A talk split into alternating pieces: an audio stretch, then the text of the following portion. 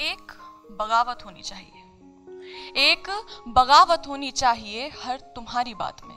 एक बगावत होनी चाहिए हर तुम्हारी बात में। हर पन्ने में कहानी होनी चाहिए जीवन की एक किताब में। कि जो पढ़ो, कि जो पढ़ो तो मालूम हो कि पढ़ना कितना आसान है। जैसे जैसे माँ पढ़ लेती है बेटी की हर मुस्कान को। जैसे बाज छूता है आसमान की ऊँची उड़ान को।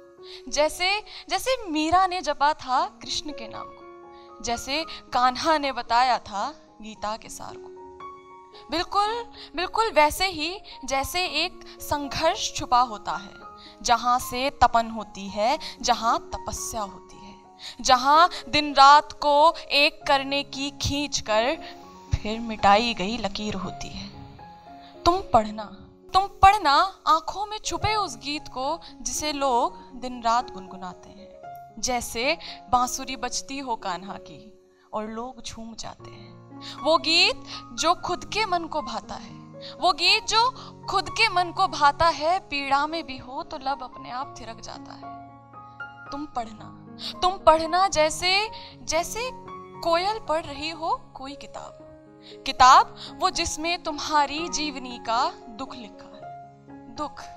दुख वो जिसमें आस है, प्रयास है।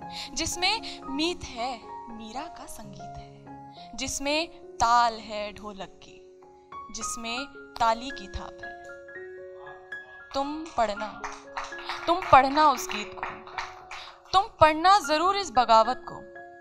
तुम पढ़ना ज़रूर इस बगावत को, जहाँ तुम्हारी खुद की खुद से लड़ाई है। जहाँ कहानी का हर एक किरदार तुम खुद हो, जहाँ कृष्ण भी तुम हो और मीरा भी, जहाँ बाज भी तुम हो और माँ भी, जहाँ मुस्कान तुम ही पर छाती है, जहाँ जीवनी तुम्हें ही संगीत सुनाती है, जहाँ ढोलक की थाप पर कदम थिरक जाते हैं, जहाँ कोयल की गाई धुन को सब आखिर में पड़ जाते हैं, जहाँ योद्धा भी तुम हो जहाँ योद्धा भी तुम हो और मात भी, जहाँ काल भी तुम हो, महाकाल भी, जहाँ मोहब्बत तुम हो, जहाँ मोहब्बत तुम हो और बवाल भी, तुम पढ़ना तुम पढ़ना इस बगावत को, जहाँ तुम्हारी खुद की, खुद से लड़ाई। एक बगावत होनी चाहिए, हर तुम्हारी बात में, हर